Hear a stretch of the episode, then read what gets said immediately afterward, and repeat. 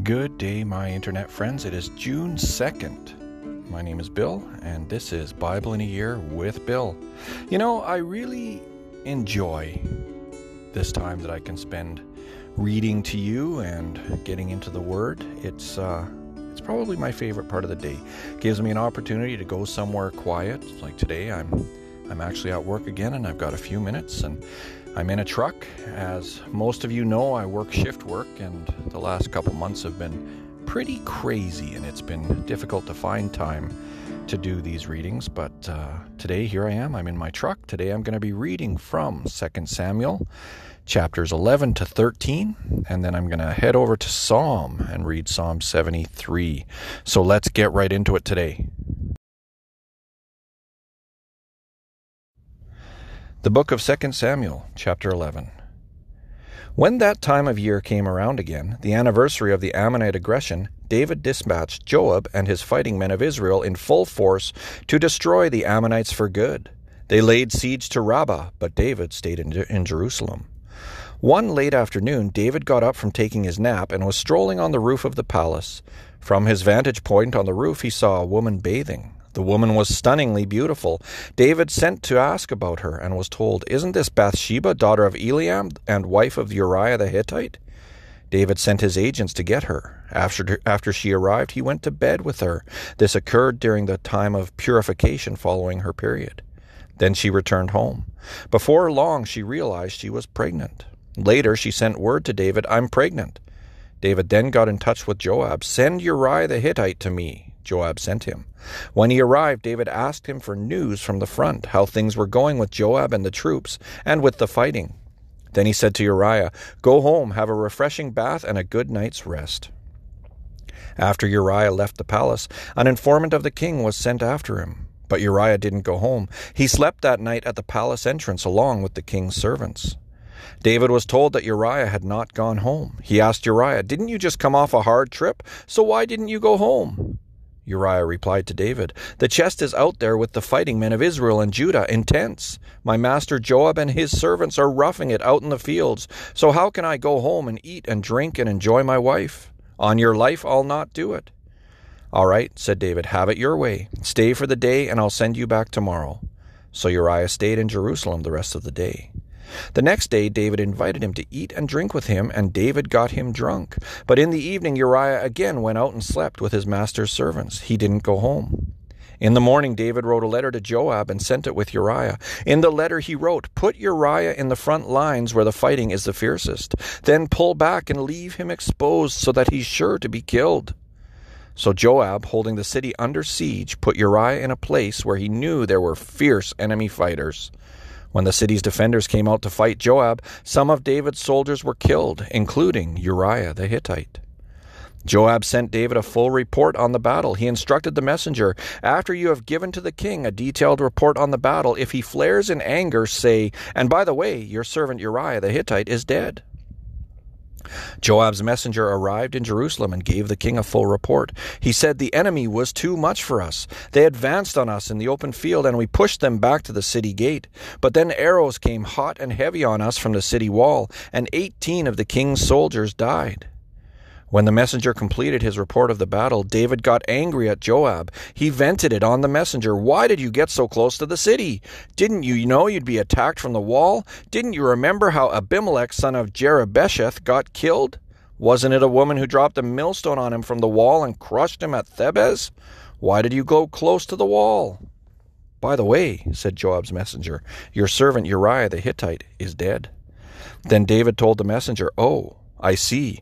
Tell Joab, don't trouble yourself over this. War kills, sometimes one, sometimes another. You never know who's next.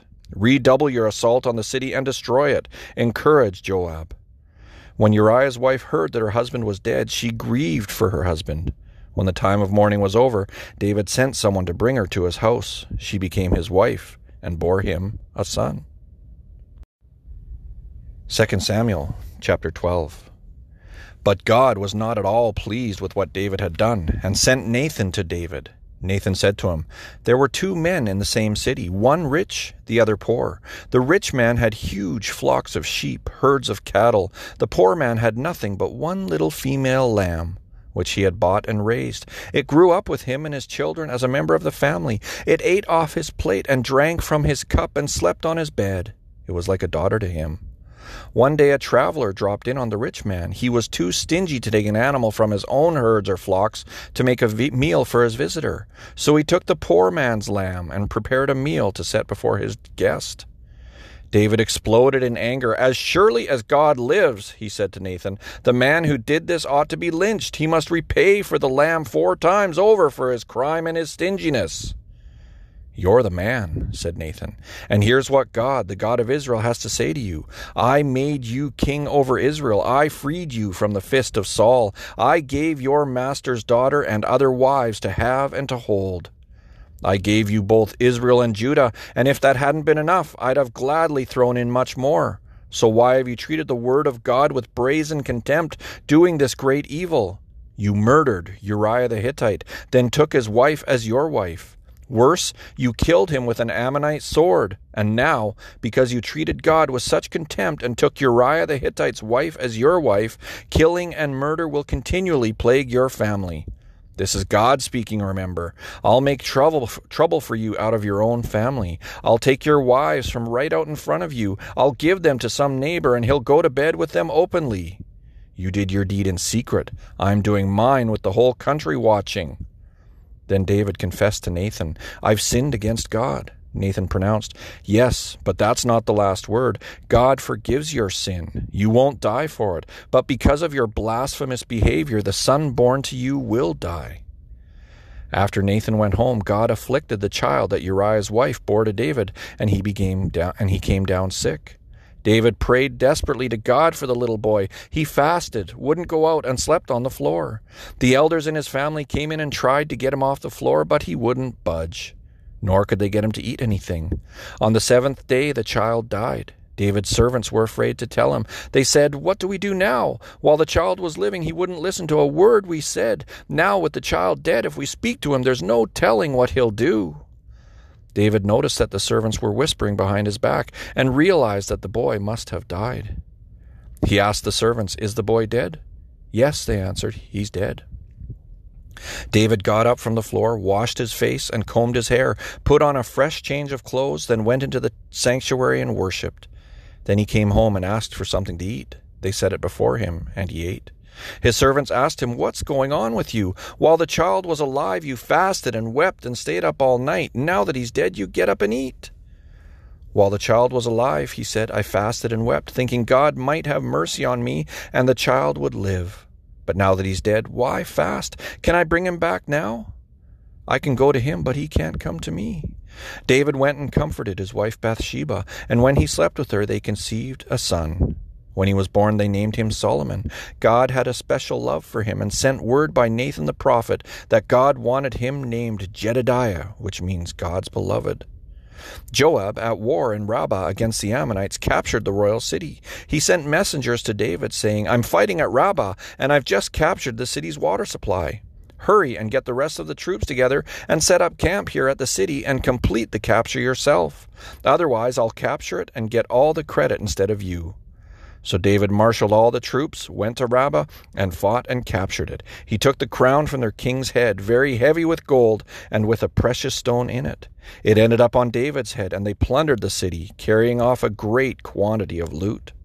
David emptied the city of its people and put them to slave labor using saws, picks, and axes, and making bricks. He did this to all the Ammonite cities.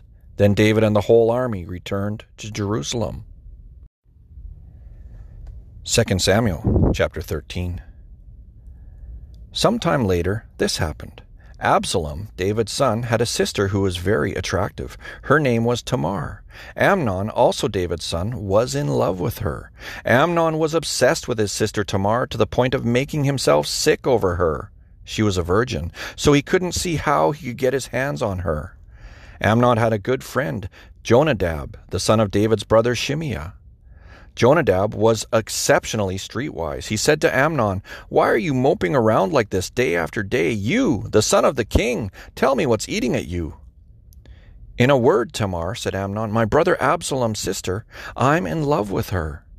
Here's what you do, said Jonadab. Go to bed and pretend you're sick. When your father comes to visit, you say, Have my sister Tamar come and prepare some supper for me here where I can watch her and she can feed me.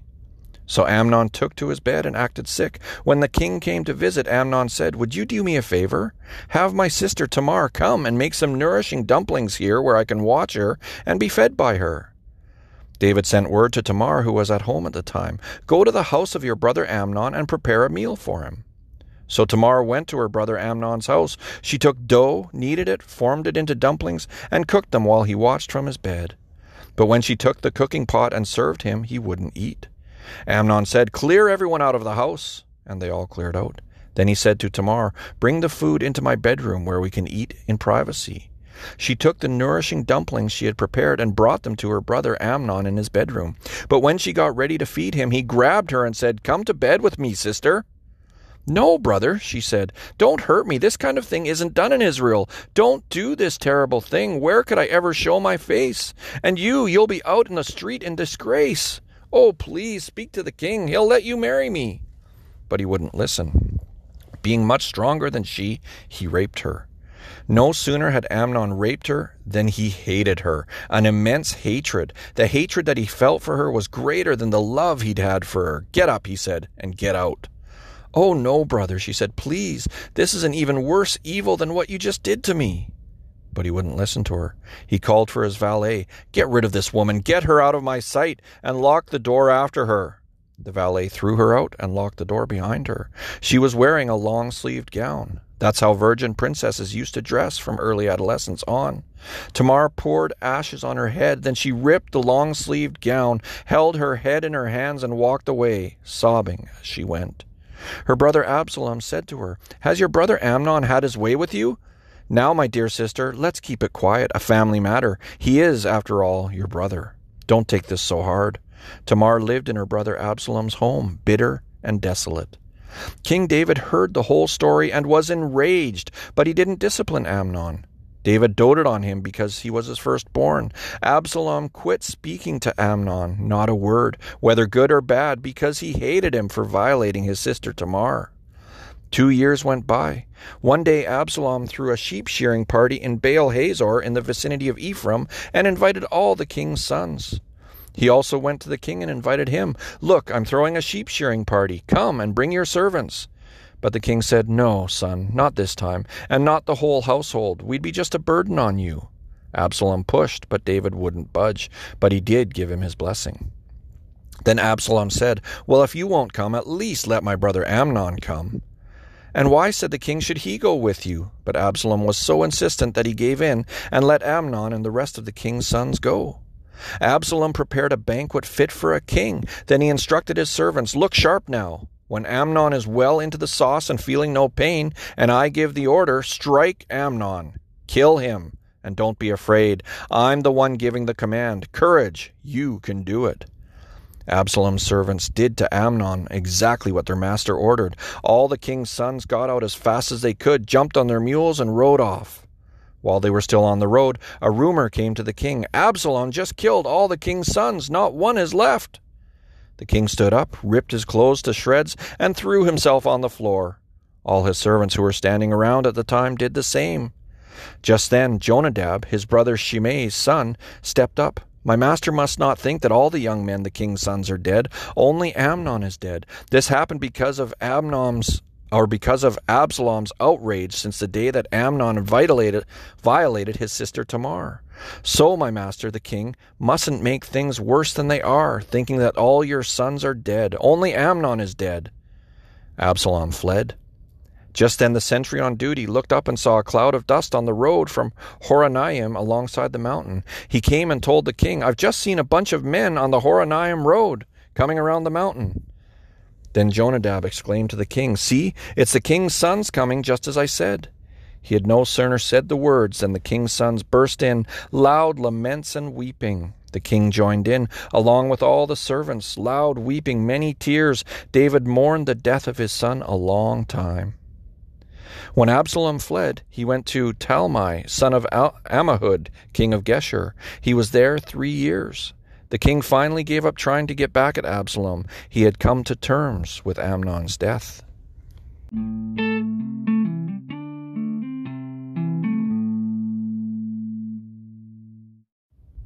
Psalm chapter 73. This is an Asaph psalm. No doubt about it, God is good, good to good people, good to the good hearted.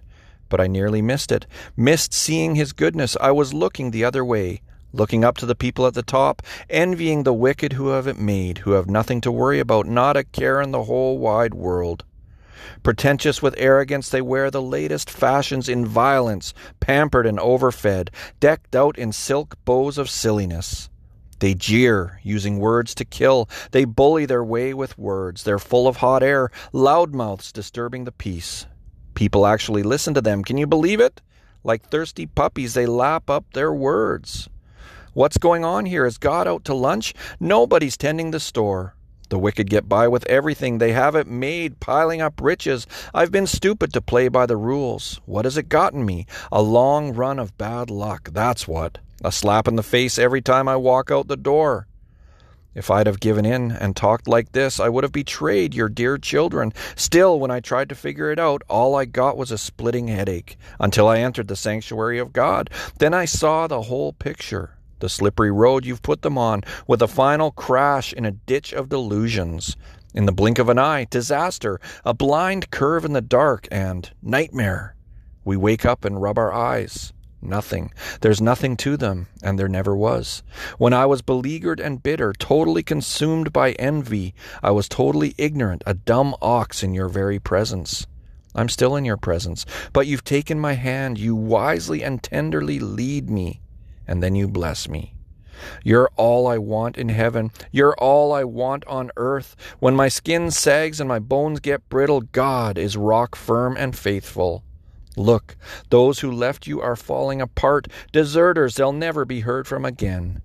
But I'm in the very presence of God. Oh, how refreshing it is. I've made Lord God my home. God, I'm telling the world what you do.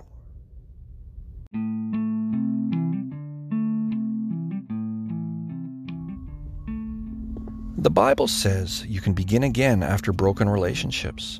Nothing hurts worse than the loss of intimacy with a significant other. It's as if the world has ended, but you can begin again.